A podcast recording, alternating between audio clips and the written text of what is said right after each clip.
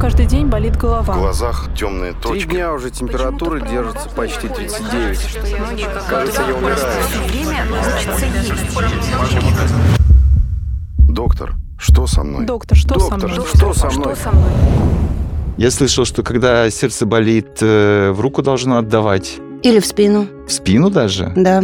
Интересно. А что же тогда вообще обозначает, если говорят, вот у человека инфаркт? Это обозначает, что у него болит именно вот здесь вот э, в сердце? Мне а кажется, вообще у него болит все. Все болит? А есть какие-то предвестники инфаркта? Я слышал о том, что если будешь волноваться, то у тебя может быть инфаркт. А если ты не будешь волноваться и будешь держать себя в руках, что не будет инфаркта? В общем, я запутался. Нам придется сейчас в подкасте «Доктор, что со мной?» обратиться к кардиологу, и не просто к кардиологу, а к сосудистому хирургу. Сердечно-сосудистому хирургу, врачу-флебологу, СМ-клинике Тахиру Ярахмедову. Тахир, здравствуйте. Здравствуйте. А вот вы работаете с сердцем в том числе, да? Да, безусловно. Почему рисуют сердечки, когда речь идет о любви, например? Вы никогда не задумывались об этом? Причем не так, как на самом деле сердце выглядит, да? Какие-то вот такие Да, вот да, безусловно. штучки. Безусловно, не так. Задумывались? Но, очевидно, это чувство, которое зарождается в этом месте. Да Думаю, ладно? это с этим связано, да? Да ладно, вы в это верите. Думаю, что да, верю. Да? Да. Я вот всегда думал, что любовь в, в мозгах где-то. Какой я неромантичный. Ну почему? Сначала же ёкает. В мозгу что там может ёкнуть, кроме инсульта? А сердце ёкает, а это значит что-то Так, а, хорошее Тахир, предвещает. расскажите нам, пожалуйста, э, что обозначает, когда сердце ёкает? Когда человек чувствует собственное сердце, так называемое чувство сердцебиения, когда перебои в работе сердца, это может означать наличие, в общем-то, какого-то патологического процесса со стороны сердца. К этому надо прислушаться. А теперь вот все то же самое, только так, чтобы понятно нам всем, Ага. что Чтобы его даже мне было понятно. патологическое что-то там со стороны сердца. Это что значит? Что оно неправильно бьется, что Да, оно сейчас это- умрет или что там? Нет, нет, если человек ощущает сердцебиение, это может быть признаком нарушения ритма сердца, которое, в свою очередь, может быть, в общем-то, достаточно угрожающим состоянием. Ой, да, я знаю, что это такое. Сначала оно такое как будто замирает, а потом Да, да, начинает да. очень сильно биться, биться, биться. И такое, знаете, происходит как будто как испуг какой-то. Вот О, такое ощущение. Это что такое с нашей Викторией? Так, конечно, сразу сказать нельзя, нужно обследоваться по этому поводу. Но сердце биться может и при физиологических состояниях, например, когда человек нервничает или переживает, или занимается спортом, или вообще То есть можно его ощущать? В этом Мож- нет в этом, нет- в страшного, этом нет да? ничего страшного, можно его ощущать. Но Ага. если, скажем так, сердце сбьется с повышенной частотой или с перебоями вне каких-то стрессовых ситуаций или нагрузок, без причины. без как бы, да? причины, да, Мгм. то это повод, конечно, задуматься, а нет ли там каких-либо нарушений ритма и проводимости. Очень хорошо. Мы с Викторией э, задумались, нет ли там э, каких-нибудь. Так, и что нам надо делать? Э, Выпучить глаза, бежать к кардиологу и сказать, у тебя пульс нормальный, иди отсюда. Обратиться к кардиологу для обследования. Если все в порядке, но слава богу, а так, может как быть это и нет. проверяется? Существует определенное обследование. Самое простое и банальное, что можно в данной ситуации сделать, это снять кардиограмму. Но кардиограмма не всегда, к сожалению, может показать изменения. Она может показать э, только те изменения, которые здесь и сейчас в процессе съемки кардиограммы есть э, в сердце. Значит, вот про кардиограмму, Кардиограмма. которая действительно сейчас Ага. и здесь, она может не показать, что я взволнованная, я чего-то, вот знаете, как говорится, испугался самостоятельно, без всякой видимой А, причины. Нет, ну вот э, сейчас, например, Виктория волнуется перед эфиром. И понятно, что у нее сердце может биться как-нибудь не так, если я просто приду к вам в кабинет, лягу, такой думаю, о, у меня выходные впереди, мне вообще наплевать, да? То есть вы это имеете в виду? Я имею в виду, что если человек волнуется, и это будет сопровождаться повышением частоты его сокращения сердца, то на кардиограмме это будет видно. Но это не будет являться какой-то патологией. А Я имею в виду, что Ага. не всегда возможно вот прямо здесь сейчас за эти несколько секунд, пока снимается пленка КГ, понять, есть ли какая-либо патология в сердце у человека. А Не как всегда. понять нам тогда? А если мы говорим о диагностике нарушения ритма и проводимости сердца, Мгм. то существует такая методика инструментальная, это суточная, или еще называют холтеровское мониторирование КГ, да, холтер. Вот он может дать гораздо больше информации в плане выявления нарушения ритма и проводимости сердца. Если Когда мы об ставят этом. холтер, то что? Это просто вот как ты проснулся, как сердце бьется, как ты засыпаешь, сердце бьется или что?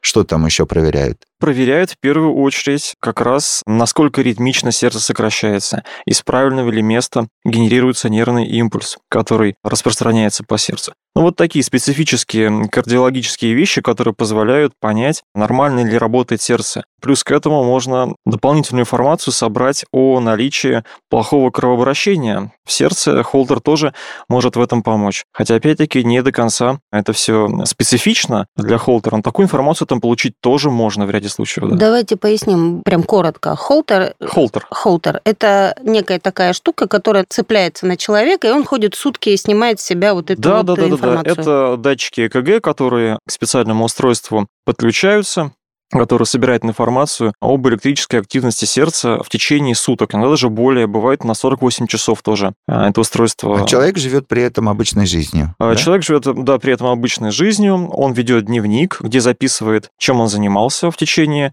а, этого времени. Там, например, я поднялся на 10 этаж, там я пробежался, все это он записывает, и какие-то свои неприятные ощущения, те самые перебои или чувство сердцебиения, он тоже об этом ведет запись. Говорят, болит вот здесь, вот в левой стороне груди, то как будто бы это может быть совсем даже и не сердце, а что ты пойдешь и к кардиологу будешь ему морочить голову. Да, причин боли в груди, в общем-то, много, и они различные, и лечатся они по-разному. Но сам пациент едва ли может отдифференцировать и понять, с чем же эта боль связана. И э, если он не обратится к врачу, он может пропустить достаточно грозное состояние. Может быть, и не связанное с сердцем. Да, может быть, и не связанное с сердцем, в том числе тоже, а может и связанное с сердцем. Поэтому, безусловно, нужно обратиться к врачу, э, если у вас есть боль в груди, любой локализации, особенно если она рецидивирующая, то есть повторяющаяся. А вот смотрите, у меня есть личный как бы такой пример перед глазами. Это моя родная матушка. Она несколько раз обращалась к кардиологам именно с сильнейшей болью вот в груди. То есть все, она как бы собиралась уже помирать, сдавалась в кардиоцентр, прощалась со всеми близкими родными, но ее оттуда выпроваживали со словами «У вас очень хорошее сердце, но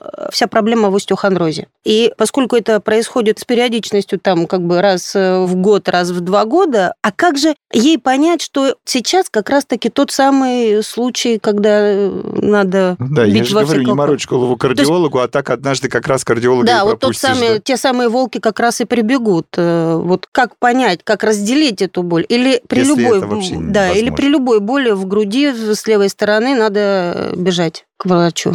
Конкретно в этом случае, я думаю, что пациент уже примерно представляет, как выглядит та боль, которую врачи определили как боль при остеохондрозе. И если она повторяется, то очевидно, что это действительно боль при остеохондрозе. Если характер боли какой-то иной, изменяется или сопровождается определенными другими изменениями, такими как одышка, например, то, безусловно, это повод обратиться вновь к врачу, и пройти консультацию кардиолога.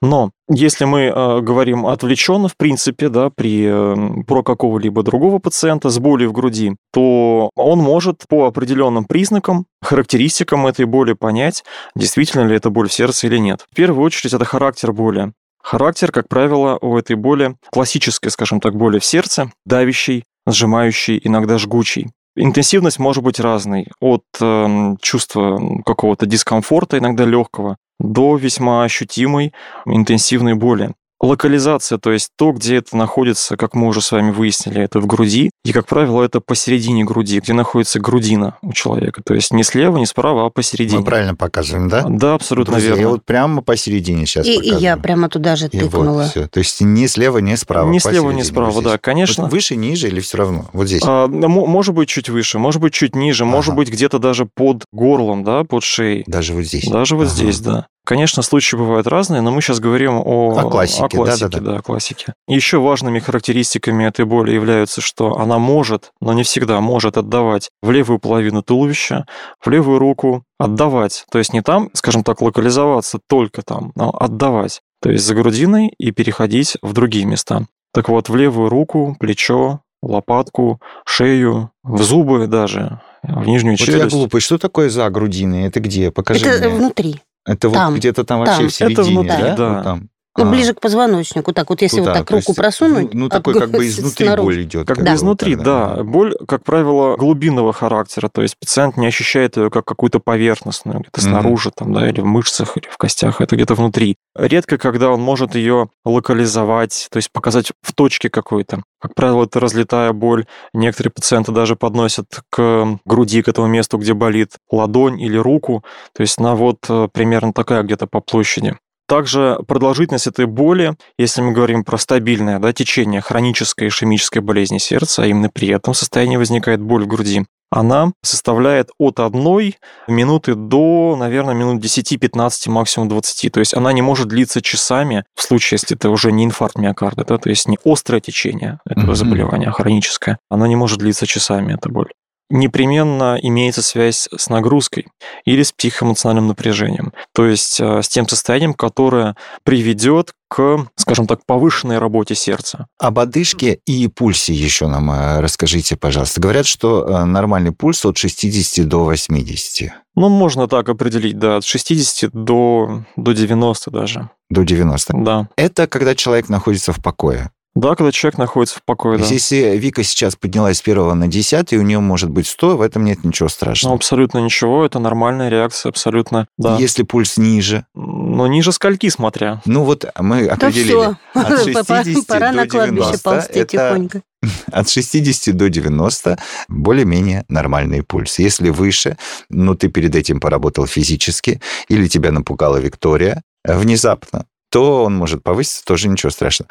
А вот если он ниже 60, а вот если он ниже 60, он постоянно ниже 60, и, в общем-то, не реагирует на нагрузку, то это повод задуматься о том, нет ли каких-либо нарушений, опять-таки, ритма и проводимости, так называемых брадиаритмий, то есть это аритмии, сопровождающиеся понижением частоты сердечных сокращений. Это тоже может быть крайне неприятным и значимым нарушением, скажем так. Но есть отдельные категории группы лиц, у которых низкий пульс, в общем-то, обусловлен их образом жизни и родом деятельности. Я имею в виду спортсменов сейчас.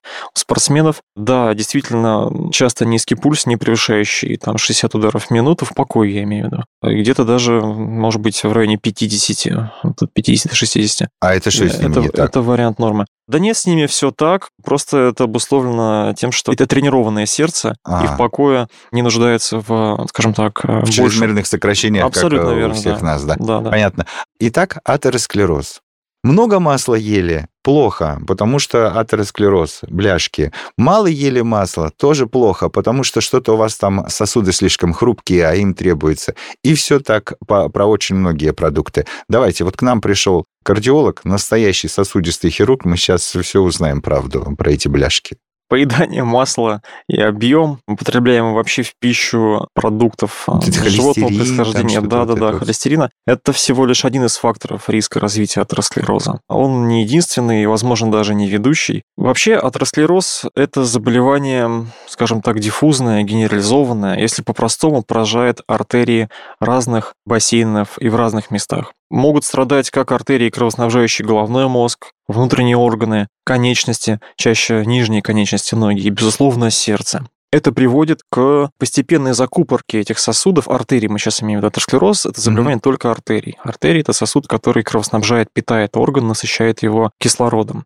Соответственно, это может приводить к нарушению функции, которая органа того или иного, которая проявляется, если мы говорим про сердце, в первую очередь это болями в сердце, которые мы вот только что обсудили. Эти бляшки, они образуются в толще артерии. Они имеют определенный свой период развития. Начинаются они с так называемого липидного пятна, Затем происходит накопление холестерина в них, и бляшка увеличивается в размере, постепенно, постепенно, вдаваясь в просвет Так, мы сейчас артерии. говорим о сердце. Мы говорим, как частный случай атеросклероза, это атеросклероз Давайте коронарных артерий, да, Мгм. артерий сердца. В коронарном сосуде появляется липидное пятно, постепенно оно увеличивается. Увеличивается, и да, и образуется... вперед. А, да, выдвигается вперед, образуется бляшка, грубо Так. говоря так. И это утолщение выдается в просвет сосуда со временем. Нет, я вот не отстану. Только что сам сказал, что масло не масло, что ты там ел, не так важно. Это важно, но это не единственное, к сожалению. А И она, бляшка-то эта растет И может быть тогда? не главным, Может вот быть, сказал не главным, доктор, да, да. Может быть, не главным. Так, подождите, у меня появилось липидное пятно в коронарном сосуде в сердце,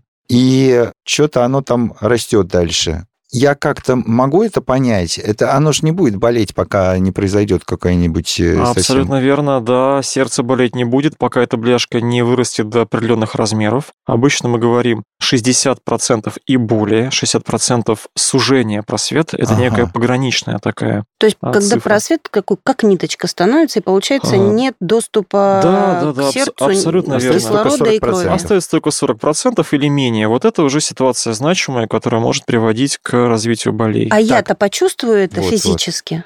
Вы почувствуете это болями, возможно, одышкой. Сниз- Вот. Снизится так называемая толерантность к физической нагрузке, то есть вы сможете выполнять меньшую физическую работу, меньше активности, у вас начнут появляться вот те самые боли, возможно, одышка, частота дыхания повысится тоже. И правильно ли я однажды слышал, что разрыв вот такой бляшки – это и есть инфаркт?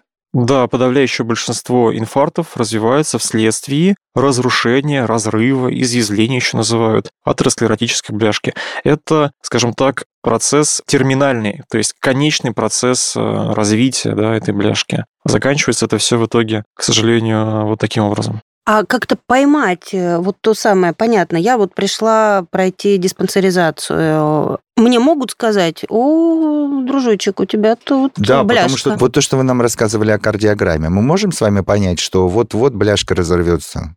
По кардиограмме можно понять, когда она снята, ну, сделана, да, Мгм. а, в момент болевого приступа за грудиной, можно отдифференцировать, действительно ли это боль с грудиной. Есть специфические признаки, позволяющие это выявить, это состояние, которое называется ишемия, Мгм. достаточный приток крови. Кардиограмма быстро и первой на это реагирует. Именно по этой причине такому пациенту, у которого развилась боль за грудиной, вызывают Скорую. скорую помощь, Чтобы быстро снять кардиограмму. Кардио, да, у которой есть с собой кардиограмма, чтобы быстро снять кардиограмму и понять. В этом, да, отвечая на ваш вопрос, То да, это как возможно. только боль стихает, и я делаю кардиограмму, иду пешком а, в поликлинику, она уже не покажет мне... А, мо- может не показать, может не показать. Существуют так называемые нагрузочные тесты, которые провоцируют ишемию миокарда. Они довольно чувствительные, Тебе вы- скажут. высоко- высокоточные. Поприседай чуть-чуть, мы сейчас все про тебя поймем, правильно? Ну, практически так, практически так, но а, существуют определенные протоколы,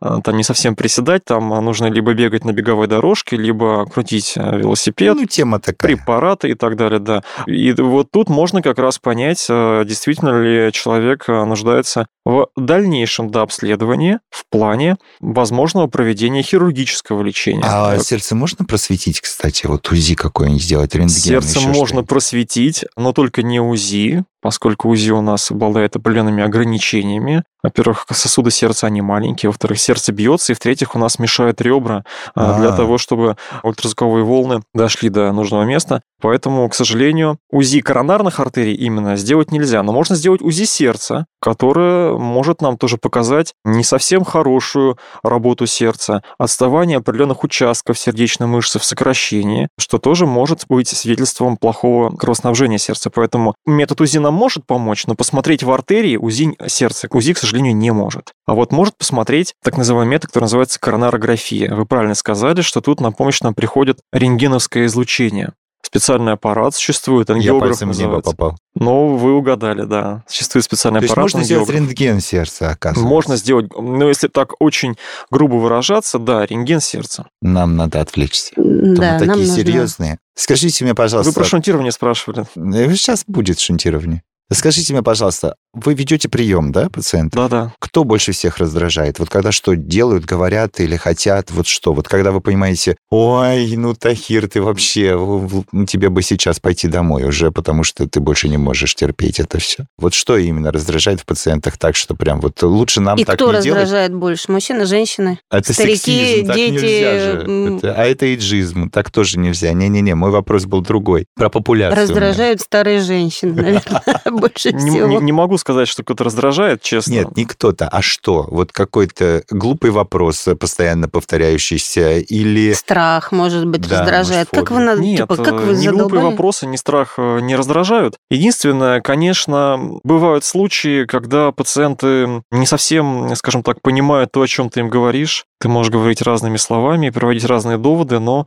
они все равно стоят на своем, и теряется некий контакт э, с человеком. А что, что вы говорите там? Надо бросить пить, э, курить, э, перестать таскать штанги, а вместо этого начать заниматься плаванием. А он говорит, нет, я буду пить, курить. Ну вот что-то подобное, да. Да? Когда, когда ты приводишь э, массу аргументов и доводов э, в пользу того, что человек должен, в общем-то, как-то пересмотреть свое отношение к жизни и Даже к определенные... образу жизни. Даже к да? образу жизни, да, даже есть такое понятие модификация образа жизни, то есть изменить образ жизни, начать принимать определенные препараты или даже пройти определенное обследование, в общем-то, пациент, бывают, к сожалению, такие случаи, когда он отказывается от предложенных тобой манипуляций, да, и А от, потом реком- от рекомендаций. Бывает Подождите, такое, что а потом а- жалуются, да. Так есть же очень простой, мне кажется, и действенный способ. Просто сказать, ну, если вы отказываетесь, тогда вы умрете. Вот через две Так, а я недели тебе вы и помрете. отвечу, мы все умрем рано или поздно. Я ну, вот лучше же поздно, напугать. чем рано, наверное. Это- Как вы?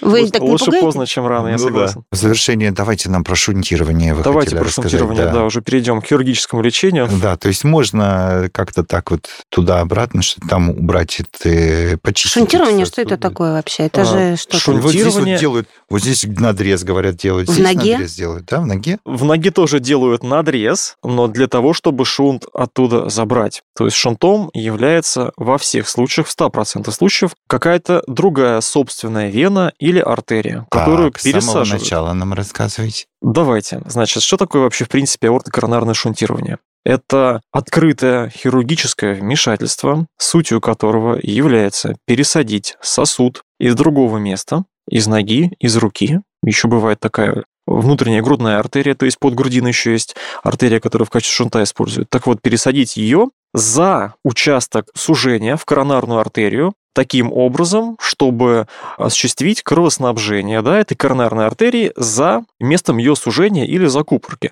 Грубо говоря, это пустить кровоток в обход суженному участку. Понимаете, да? Мгм. Да. Обход суженному участку. То есть, с одной стороны, это трубочка, да, это сосуд с другого места, пришивается как коронарной артерии ниже места А там дырка сужения. остается. Нет, дырки не остается, там все надежно, плотно зашивается. А они же А с другой стороны, у, у- А. у трубочки же две стороны, да? Другую сторону пришивают к аорте, к восходящей аорте. Такой начальный сегмент крупного сосуда, куда сердце, сокращаясь, выбрасывает кровь. Соответственно, кровь попадает по сокращению сердца в эту трубочку. По трубочке проходит к коронарной артерии, вот э, туда, куда пришили, ниже места закупорки. Грубо говоря, это обходной маневр. Кровь опускают в обход суженному участку. Но есть и другой метод, называется стентирование. Это Что это, это? ставят стенд. Это ставит Мы поняли стенд, это, да.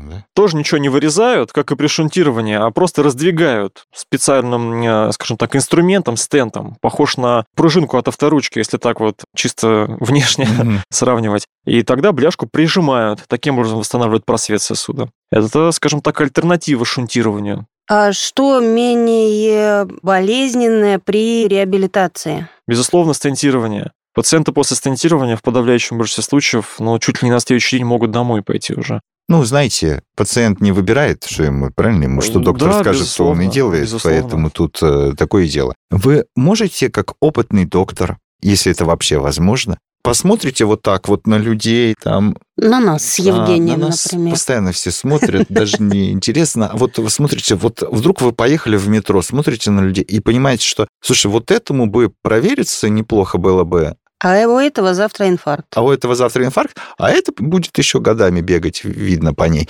Или Можно так внешне определить? это вообще никак не определить. Что у тебя там с сердцем, дорогой? В принципе, если человек не испытывает в тот момент, когда я на него смотрю, каких-либо дискомфортных ощущений, не задыхается, не держится за там, грудину, не остановился, чтобы у него там какая-то тоже его дискомфорт прошел, сказать э, доподлинно довольно сложно. Вот так вот, Пальцем. чисто по внешнему виду, Чисто это по не внешнему виду определяет. это лица, пальцем- допустим, пальцем там какого-то зеленого цвета, например, лицо. Э, Тоже может свидетельствовать о плохом кровоснабжении, Ну, не факт, как но бы, да? опять-таки не факт, да, поэтому довольно сложно. Конечно, риск развития всего того, о чем мы с вами поговорили, возрастает с возрастом пациентов, то есть, э, вероятнее всего, это пожилой пациент, вероятнее всего, он будет мужского пола, Если бы я знал, какими заболеваниями сопутствующими он страдает, там, гипертонией, сахарным диабетом, я бы тоже сказал, что вот этого человека, возможно, ну, есть нет, проблема. Нет, Тахир, это уже но, не но так глядя, интересно. глядя на него, я не могу, конечно, этого вот, сказать. никаких там, как там рассказывали, помнишь, что там на лице эти... э, Сосуды? Доктор, да, сосудистые какие-то штуки на лице, там Красная лопнувшие сетка на сосуды глазах, да? в глазах. Вот нет, это нет, все нет, не это то. все не то, это все не является специфическими признаками, на основании которых можно делать какие-то конкретные выводы. А поэтому мы все втроем сейчас делаем вывод, что сердце это настолько закрытый во всех смыслах орган, что его нужно проверять отдельно и обращать на него э, внимание. Прислушиваться к себе надо, Да. к своему сердцу. Прислушайся к сердцу. Не Живите зря- сердцем, Не друзья. зря с любви-то начали, да, наш э, разговор. Я до сих пор не понимаю, почему э, сердце изображает именно вот так вот, э, а не по правде. А у нас есть э, повод э, об этом еще раз э, задуматься и о своем э, здоровье. Мы благодарим сердечно-сосудистого хирурга, флеболога СМ-клиники Тахира Ярахмедова за то, что сегодня отвечал на наши вопросы. У меня каждый день болит В голова. глазах темные Три точки. дня уже температура держится почти 39. Кажется, я умираю. Доктор, что со мной? Доктор, что со Доктор, мной? что со мной? Что со мной?